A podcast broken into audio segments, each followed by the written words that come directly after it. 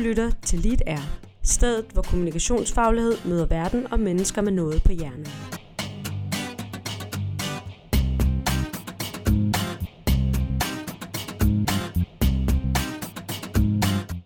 Folkemødet er blevet en institution, men hvilken?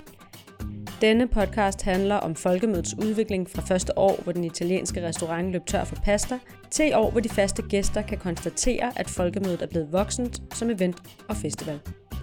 Folkefest, lobbyfest eller businessfest.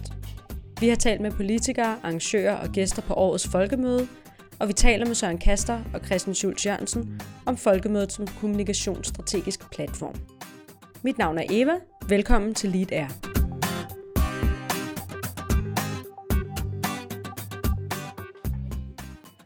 Folkemødet er nu afviklet for syvende gang, og hvert år er det blevet større og presset på kapaciteten øget. Lad os lige starte med lidt tal. I 2011 på det første folkemøde deltog ca. 10.000 gæster, og der var arrangeret ca. 250 arrangementer. I år var der over 100.000 gæster og over 3.000 arrangementer. Man kan frygte, at det drukner i sin egen succes, og man kan frygte, at noget af det folkelige går af folkemøde, hvis ikke man passer på. Udviklingen har betydet, at overnatning og transport er i høj kurs, faktisk så høj, at det kan skræmme både gæster og politikere væk, som selv står for betaling og planlægning af deres deltagelse. Bornholm er en populær turistdestination, men hotelværelser i Allinge til over 15.000 kroner for fire dage havde hotelbestyrelsen næppe set komme for små 10 år siden. Lige præcis logistikken optager mange af politikerne. Hør her, hvad leder af Radikale Venstre Morten Østergaard havde at sige. Øh, jeg oplever, at der er stadig flere mennesker, som er her alene af interesse og ikke i professionelt ærne. Øh, og øh, hver eneste gang man stiller op i en debat, så mylder det ind øh, med folk, som helt åbenlyst bare øh, er der, fordi de synes, det er spændende. Og jeg synes, det bliver bedre og bedre for hver år. Selvfølgelig er der noget vokseværk i det, og, og det kommer jo til at forholde sig til på et eller andet tidspunkt. Det bliver dyre og dyre, og sove i byen, det bliver i hvert fald færre og færre for ondt, hvis ikke man har nogen til at betale for sig. Og, og, og det er man nødt til, tror jeg, at forholde sig til, men, øh, men det bliver mere og mere øh, folkeligt på den øh, fede måde, synes jeg. Også Christian Tulsendal, leder af Dansk Folkeparti, var optaget af folkemødets kapacitet. Der er jo nogle logistiske udfordringer ved, at det ligger på øh, Bornholm, nogle omkostningsforhold, som man så skal have taget højde for. Det bliver en svær udfordring for folkemødet, men det er et valg, man bliver nødt til at træffe. Jeg taler med Christian Schultz Jørgensen, som er managing partner i Lead Agency, og Søren Kaster, som er CEO i Lead Agency. Christian han arbejder med kommunikationsstrategi til daglig for kunder, også kunder på Folkemødet, og Søren han har været med fra første år på Folkemødet med Meningsministeriet. Du var i selskab med Michael Valentin øh, og Folkemødets bestyrelsesformand til det årlige arrangement Hvem vandt Folkemødet om søndagen? Øhm, hvad siger arrangørerne om folkemødets vokseværk og udvikling? Jeg synes, der var en rigtig god stemning, øh, altså både i debatten, men, men også blandt de mennesker, som står på mål for, for folkemødet. Jeg, høj og lav, synes jeg, Michael Valentin, også borgmesteren, øh, Vinnie Gråsbøl og andre, jeg snakkede med, øh, giver udtryk for, at øh, det var det bedste folkemøde nogensinde. Altså i forhold til en, en, en, en stemning, altså hvad er stemning, kan man så sige. Men de giver udtryk for, at der er en, en karma, og der er en stemning omkring folkemødet, som i år var bedre end nogensinde. Det har måske noget med infrastruktur at gøre, at arrangementerne lå øh, fordelt rent geografisk på en anden måde, at, at det var til at få en sandwich, det var til at komme på toilettet, og solen skinnede, her gud, det kan man ikke planlægge, men, men, men det betød, at en, en række af de der logistiske ting, og en række af de praktiske ting omkring folkemødet, glæd gled nemmere simpelthen, og, og, og stemningen var også derefter. Jeg, jeg havde også selv den oplevelse, at, at øh, der var ikke nogen sure miner. Det var et folkemøde, som var så at sige, altså blomsten vil jeg godt sige, af Danmarks øh, demokrati. Mm. Jeg, jeg synes, det var, det var super godt, og det er også det, jeg hører. Gav de udtryk for nogle sådan ambitioner omkring det her med det folkelige over for lobbyisme, over for organisationer, der er der i forretningsøje med? Ja, det er jo en debat, der altid er der, og som heldigvis øh, er der i åbenhed, han har sagt. Øh, jeg, jeg, jeg hører egentlig i forhold til de, de seneste års debat, hvor man har sagt, at pengene fylder meget. Er det virksomhederne, eller er det folket folket? Er det, er det penge i eliten, eller er det folket? Der, der var der en ny drejning af debatten i år, hvor, hvor øh, også den franske ambassadør sagde det, øh, nogle svenske besøgende sagde det, at det, der egentlig øh, er i gang her i Danmark, er ikke sådan elite penge versus folk. Altså det, det danske samfund er anderledes, og det vil sige interesseorganisationer, folkelige organisationer, PR-firmaer, virksomheder og mennesker Øh, øh, øh, er sådan set en, en, en del af en ret stor mængde, hvor man, hvor man er interesseret, og hvor man bidrager for de forskellige hjørner, man er. Det gør vi jo i PR-branchen. Vi, vi faciliterer jo debatter, og vi gør det uden at skamme os. Der er nogle mennesker, der går ind i de debatter, som repræsenterer nogle interesser, og så er der en masse mennesker, som er medlem af Greenpeace eller andre ting. Øh, og sådan er det danske folk, synes jeg. Vi er, vi, vi er ikke skilt ad, som man er i andre lande. Og der, der synes jeg, der var en tone på Bornholm, som i virkeligheden er meget, meget sundere end det der øh, elite på den ene side og folk på den anden, for det er ikke en ærlig beskrivelse af Danmark. Jeg var til arrangementet med Rufus Gifford, og han nævnte netop det med, at i USA er der måske, øh, bliver man anset lidt som lidt af en nørd, hvis man går op i politik eller samfundsforhold, hvor han synes, at øh, det at møde alle de unge mennesker og organisationer med alle de forskellige sager på folkemødet, det fremhævede han som helt unikt og specielt. Faktisk er han gerne vil forsøge at få stablet et folkemøde på benene øh, i, i USA. Han siger, at det er måske urealistisk på nationalt niveau, men på, på statsniveau kunne det gå hen og give mening. Men amerikanere er selvfølgelig endnu mere optaget af sikkerhed og de muligheder, det medfører. Men, øh, jeg tror nogle gange, at vi øh, i Danmark skal vende blikket lidt indad, og så skal vi øh, holde op med at, at finde hår i suppen, og så skal vi lytte lidt til, hvad, hvad, hvad den amerikanske ambassadør, den franske ambassadør og vores svenske venner, som sidder med Almedalsvæghan og, og misunder os, fordi der sidder 400 mennesker øh, i slips og, og diskutere, øh, og halvdelen af de arrangementer, der findes, der er lukket. Altså det, vi har gang i i Danmark, er verdenshistorisk unikt. Politikere er vi på fornavn med, og vi diskuterer med dem i telte. Og der er ikke nogen, der bliver hovedrige af det, men der er masser af mennesker, som er involveret og engageret i det, og som gør det øh, altså med forskellige roller, men som en del af et, af et stort folkeligt fællesskab. Jeg, jeg bliver bevæget mange gange i løbet af de der to-tre dage, og hvis udlandet synes, det er fantastisk, så tror jeg, de har en bøde. Søren, hvor tror du, folkemøder på vej hen? Jeg synes også, der er, noget, der er jo enormt meget tale om, at folkemødet er blevet for stort, og der er for mange arrangementer. Men jeg synes, at, at vi faktisk er kommet til et andet sted nu, hvor det netop er antallet af arrangementer og mangfoldigheden, der gør folkemødet i Danmark til noget helt særligt. Så jeg tror ikke på, at man øh, skal gøre så stort et øh, væsen ud af, og at man skal skære i antallet af øh, arrangementer og sådan noget. Altså, at det er et problem.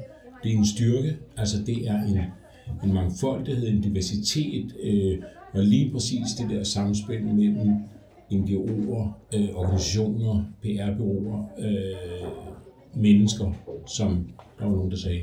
Men hvad nu, hvis altså, der er jo nogen, de vil sige, jamen, øh, hvor mangfoldigt er det, hvis det er så dyrt at bo på Bornholm i lige præcis de fire dage? Er det så kun eliten, der har råd til at være på folkemødet? Eller kommer vi lige frem derhen, hvor politikere, der ikke får betalt deres ophold, de øh, vælger det fra, fordi det simpelthen er for besværligt? Er det ikke, afskærer det ikke nogen?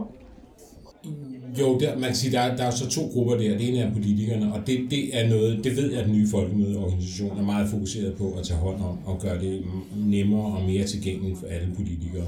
Også fordi ikke noget folkemøde uden politikere. Politikerne skal være der. Det er ligesom forudsætningen for, at man har et folkemøde, hvor man kan diskutere politik og demokrati. Øh, så det er jeg faktisk ikke særlig løst for. Det skal nok blive løst. Men det er klart, der er en udfordring i, at, at ophold rejse og mad er så øh, dyrt, som det er. Og det, det, det tror jeg også alle er, er optaget af. Og, og, og der er jo der foregår også en intern debat på Bornholm, hvor, hvor man i hvert fald nogen er begyndt at sige, nu må vi også lige passe lidt på, at vi ikke skruer priserne for meget i vejret, fordi alle ved, at specielt opholdet øh, er enormt dyrt, øh, og helt urimeligt dyrt i nogle tilfælde. Øh, og der kommer, der kommer øh, de lokale altså til at, at skrue lidt ned for plusset. Nu har vi jo øh, her i vores øh, produktion af den her podcast arbejdet lidt med vores tre teser om folkefest, lobbyfest eller businessfest. Nu nogen vil også sige, at det er en demokratifest, altså lidt som det unikke, som Uffe Gifford fremfører, og som du sagde lige før, Christian, om det unikke ved den her, øh, det her arrangement, den event. Men hvad, øh, hvad tænker I? Er det, er, det, er det øjnene, der ser? Altså, øh, fordi... Øh, går der for meget fadøl og pølser i den, eller er det for meget øh, lobbyisme? Fadøl og pølser er jo en del af folkemødet, og det er også en naturlig del af folkemødet. Og der er ikke nogen modsætning mellem fadøl og, og pølser og lobbyisme eller folkefest. Altså tværtimod synes jeg, at det, i virkeligheden er det nærmest en katalysator at binde ting sammen, og så sker der så ovenikøbet det i de her år, at øh, pølserne er ved at blive til finere og pindemad og så videre, så man kan få øh, begge dele. Men jeg vil gerne sige en ting. Jeg var, jeg var med på en af de der færger, der sejlede øh, fra Ystad til Rønne, som var stuende fyldt af mennesker, der øh, skulle til folkemøde. Og jeg kendte ingen eneste ud over mine egne kolleger. Så det, det, var, det var folket i Danmark, der var på vej til folkemødet. Det var ikke dem, som jeg kender fra Christiansborg eller i business sammenhæng osv. Så jeg tror, øh, jeg tror godt, man kan lukke den der snak om, at det er øh, kun for eliten. For det er det ikke. Jeg er helt enig, jeg synes også, den skal, den skal lukkes. Vi er, vi er i Danmark, og det er, det er Grundtvigs øh, fædreland, og det er klart, der er nogen, øh, der, der godt kunne tænke sig sådan et velordnet demokrati, hvor de rigtige mennesker var nøjagtigt repræsenteret og, og talte seriøst om tingene osv., men, men sådan har det danske demokrati aldrig været. Der er forskellige mennesker, der byder ind. Øh, for 20 år siden talte vi om det kooperative demokrati. Det var sådan de, de, de fagforeningsinteresser og, og, og organisationer, og nogle af de der bånd er løsnet i dag. Vi har også de sociale medier. Det er, som Søren siger, øh, det er ikke en elite mod en absolut bund. Der er en meget, meget stor middelklasse i Danmark, både økonomisk, men også interessemæssigt, og det, det, er, øh, det er utroligt dejligt at se nogle af de nye kanaler, som Folkestyret øh, får anledning øh, til at, at benytte sig af i de her år. Og jeg tror, at Bornholm er, er meget, meget velfungerende og meget danske præmisser. Det har, det har Søren ret i. Altså fadel, ja, og det kunne ikke gå i ret mange andre lande, men det er en del af charmen. Så jeg tror, vi skal slå søm i den kiste. Mm. Det var lidt om rammerne. Lad os nu få set på indholdet og udbyttet. For et par år siden fik folkemødet kælenavnet Jeffstortion, som mange stadig fniser over, fordi der er jo noget om det. Men hvilken værdi får man som henholdsvis gæst, politiker eller organisation ud af at være på folkemødet? Det har vi spurgt ind til. Hør her Henrik Dahl. Han er gæst for første gang. Det har været et super dejligt folkemøde, faktisk. Og jeg synes egentlig, det, der har, har, har været det, det allerbedste ved mødet, det er den, det, den stemning, den atmosfære, alting foregår i her på stedet som jo er, er, er meget positiv, øh, meget imødekommende, meget åben. Altså jeg oplever jo, at mennesker, som egentlig øh, er hinandens modstandere, når, når, når den scene sættes, altså, øh, og jeg oplever også, altså, at, at de er, har en anden adfærd med hinanden her på, på folkemødet. Jeg oplever også, at når jeg møder mennesker, som jeg egentlig politisk er, er uenig med, så, så, så omfatter jeg dem med sympati, når jeg møder dem her på, på, på, på, på, på, på gaden hernede ved havnen. Ikke? Så altså, det, det er sådan set nok i virkeligheden det største indtryk, det er sådan den generelle stemning og, og så mangfoldigheden, der er her på stedet. Vestas ser folkemødet som en god platform for at brande deres virksomhed og arbejde. Hør her Group Senior Vice President Morten Dyrholm. Ja, altså som Vestas øh, er det det, jeg holder allermest af, at jeg faktisk har en chance for at komme med nogle budskaber til folket, øh, som handler om noget andet end det, man bare kender Vestas for. Øh, vi er jo en virksomhed, der plejer at spytte pressemeddelelser ud om ordre og vindmøller, vi, vi bygger rundt omkring. Jeg har en chance for faktisk at tale om, om Vestas som en dansk virksomhed, i en dansk kontekst. Hvad betyder det for helt almindelige mennesker? Øhm, og at øh, det brand, som resonerer hos de fleste danskere, giver et lille indblik ind i, hvad foregår der egentlig øh, i, i vores, øh, vores danske forretning her. Hvor Vestas ser folkemødet som en oplagt mulighed for branding, så har for eksempel Pension Danmark fokus på netværk og partnerskaber. Her får I CEO Torben Møger Pedersen. Det, jeg synes rigtig godt om ved folkemødet, er, at øh, du har en helt unik mulighed for på en uformel, men samtidig øh, seriøs måde at diskutere problemstillinger, som optager øh, almindelige mennesker, og komme i dialog med folk, som man normalt ikke øh, er i, i tæt dialog med. Hertil kommer, at øh, netværksmulighederne på sådan to og en halv dag i Allinge er øh, helt øh, øh fænomenale man får løbet af de her par dage øh, truffet og talt med øh, rigtig mange af dem, man har brug for at tale med. Så både den, både den folkelige og netværksdimensionen er det, der tæller. For Morten Østergaard er en af de største værdier for folkemødet at den lave magtdistance, vi møder. Han ser oven købe sin tale her som vigtigere end sin grundlovstaler. Juni er jo blevet sådan en lidt udvidet øh, måned på den måde for øh, os, der er folkevalgte på Christiansborg. Og, og vi har jo sådan tre store ting. Ikke? Vi har afslutningsdebatten, grundlovsdag og så øh, folkemødet, hvor man som partileder som jeg skal holde en stor tale. Og jeg vil sige, at det er klart folkemødetalen, der er den vigtigste af de tre øh, for mig. Det er det, jeg føler, der har det største øh, gennemslag, og den, det er altså langt vigtigere end end debatten inde i Folketinget ved Folketingets afslutning, øh, eller øh, den grundlovsdag, vi nu har haft i øh, afskillige, øh, hvad er det, 160 år, noget af den stil, ikke? Øh, øh, så, øh, øh, og, og på den måde, øh, må man sige, så, øh, så får folkemødet en helt anden betydning. Jeg tror også, vi vil se, at, øh, at vi politikere kommer til at bruge det som afsæt for at, øh, at lancere nye idéer i stadig stigende grad, som man også kender det fra Sverige, hvor inspirationen jo var, at det var ligesom der, hvis man havde noget nyt og stort, man kom med, så gjorde man det der. Og det synes jeg fortæller en historie om, at det er at øh, en, øh, ikke bare en, en hyggestund, det er det bestemt også, men, men det er også en, et vigtigt prik øh, på, det, øh, på den politiske kalender. Det er ikke alle, der deler den positive holdning til folkemødets fremtid. Spørger man Michael Jeppesen, journalist og provokatør, så har den en noget skarpere holdning. Du har været på folkemødet nogle gange, ikke? går jeg ud fra. Jeg har været på folkemødet nogle gange. ja, og hvor, øh, hvor, hvor, hvor ser du folkemødet på vej hen? I graven. I graven? Mm. Så øh, og hvis, du, hvis du nu får tre valgmuligheder, hvis det er en businessfest, eller en lobbyfest, eller en folkefest? Øh, jamen, så er det jo en lobbyfest, hvor arrangørerne snart begynder at tænke over, om de får nok for pengene. Okay. Lige nu får de rigtig meget hygge for pengene. Ja. Men øh, jeg tror, det bliver sværere og sværere at sælge den hygge så dyrt derhjemme. Søren, hvad tænker du? Har Michael Jeppesen ret? Er folkemødet på vej i graven? Nej, det tror jeg ikke, det er. Øhm, og det... Øh, nej, jeg, tværtimod så tror jeg, at folkemødet kommer til at udvikle sig rigtig meget. Det er ikke sikkert, at, at det bliver meget større, øh, men, men der vil hele tiden ske en udvikling, fordi der er så mange aktører på folkemødet med så mange idéer.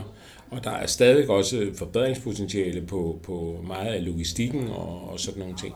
Så jeg er helt sikker på, at, at øh, også al den kreativitet, der er omkring arrangementerne, det kommer, det kommer til at udvikle sig endnu mere. Så kan det godt være, at der er nogle år, hvor der kommer lidt færre mennesker og sådan noget, men, men, men øh, det er så stærkt øh, en, en, en institution næsten i demokratiet allerede, og så stærkt et, et brand, så, så det, det er ikke sådan lige at slå ihjel. Det tror jeg på. Mange arrangører på folkemødet, organisationer og virksomheder, de er jo meget optaget af, øh, får vi noget ud af at være her? Hvad er udbyttet? Øh, hvad, hvad, hvad tænker du? Jeg tænker, der er flere slags udbytter. For det første, altså, vi har i hvert fald oplevet at lave arrangementer for, for virksomheder og organisationer, som, som har ville opnå noget konkret øh, som et led i en, en strategi, der også rækker ud over folkemødet. Altså, man vil gerne påvirke øh, politikerne og den politiske debat i en eller anden retning. Øh, og netop fordi, at, at folkemødet er, som det er, det er sådan out in the open, det er transparent debat, øh, og, og det er heller ikke skjult, hvad deres interesser er, og de kan komme i dialog med politikerne på en anden måde, end de kan til daglig på Christiansborg, så er der også åbnet op for, at de kan nå nogle øh, resultater. Og det, det findes der flere tilfælde af, øh, faktisk en hel del, hvor, hvor det lykkes at, at få en dialog, hvor det har været nemmere at, at, at lave om på nogle ting, og, og det, det er både noget, som, som virksomhederne, organisationerne og også politikerne har været glade for, fordi de er blevet klogere på hinanden. Den anden del er, at man laver, øh, hvad skal man sige, sådan mere opmærksomhedsskabende arrangementer, altså hvor, hvor, hvor det ligesom var tilstedeværelsen på folkemødet i sig selv er interessant, fordi at det, øh, også som vi var inde på, der er stor værdi i netværket og så videre. Man laver et arrangement, som måske er sådan lidt mere branding-agtigt, men stadigvæk noget, der selvfølgelig spiller sammen med den strategi, man til daglig har. Så hvordan skal man i fremtiden planlægge sit folkemødearrangement, hvis man vil have det optimale udbytte? Så skal man først og fremmest skal man planlægge det i god tid, fordi øh, folkemødet starter faktisk dagen efter det foregående folkemøde er slut, og det gør det både på grund af den logistikøvelse, der er, men også for, at man får det tænkt godt igennem i forhold til den strategi, man har, øh, og for at man øh, får muligheder for at øh, få fat på de rigtige mennesker, man gerne vil have, skal være med i øh, arrangementet. Hvad er særlig vigtigt, når man planlægger et folkemødearrangement som organisation? Det allervigtigste er at vide, hvad det egentlig er, man vil have ud af det, øh, og have et mål med det. Så kan det godt være, at man måske starter med et, et hvad skal man sige, meget stort, bredt mål, men, men i løbet af forberedelsesarbejdet, så skal man være meget, meget konkret på, hvad det præcis er, man skal have ud af det arrangement, øh, event, whatever det er, man laver på, på folkemødet. Også fordi der er så mange øh, valgmuligheder derovre, så, så, så du skal være skarp på præcis, hvad du skal ud af det. Og så kan der være mange former og øh, forskellige måder at eksekvere det på. Vi ser jo både fodbold, turneringer og øh, happenings og koncerter og quizzer i lange baner. Hvad, der er jo mange, der siger, at det bliver alt for poppet, og, og det bliver lir det hele. Hvad... Jeg synes, man skal passe på, at det ikke bliver cirkus. Men på den anden side set kan man sige, at det, der er allermest af på folkemødet, det er paneldebatter, hvor der står fem, meget ofte mænd, øh, på stribe og, og taler i en mikrofon. Og det, det er stadigvæk en form, der trænger til at blive udviklet endnu mere. Og så synes jeg ikke, det gør så meget, at der er noget, der ligger lidt over i, i den anden ende, hvor det måske er lidt mere underholdende. Men det skal stadigvæk have et mål for øje, for hvis man bare laver det som ren underholdning, og, og der pludselig er det det, det handler om, så kan du sige, så er, det, så er det uden for skiven i forhold til det, som er målet med folkemødet, nemlig at få en demokratisk debat.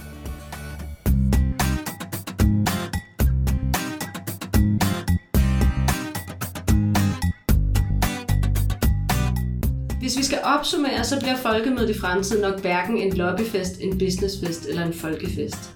Det bliver måske snarere en demokratifest, som vi hørte fra Mufa Schiffer, den tidligere amerikanske ambassadør.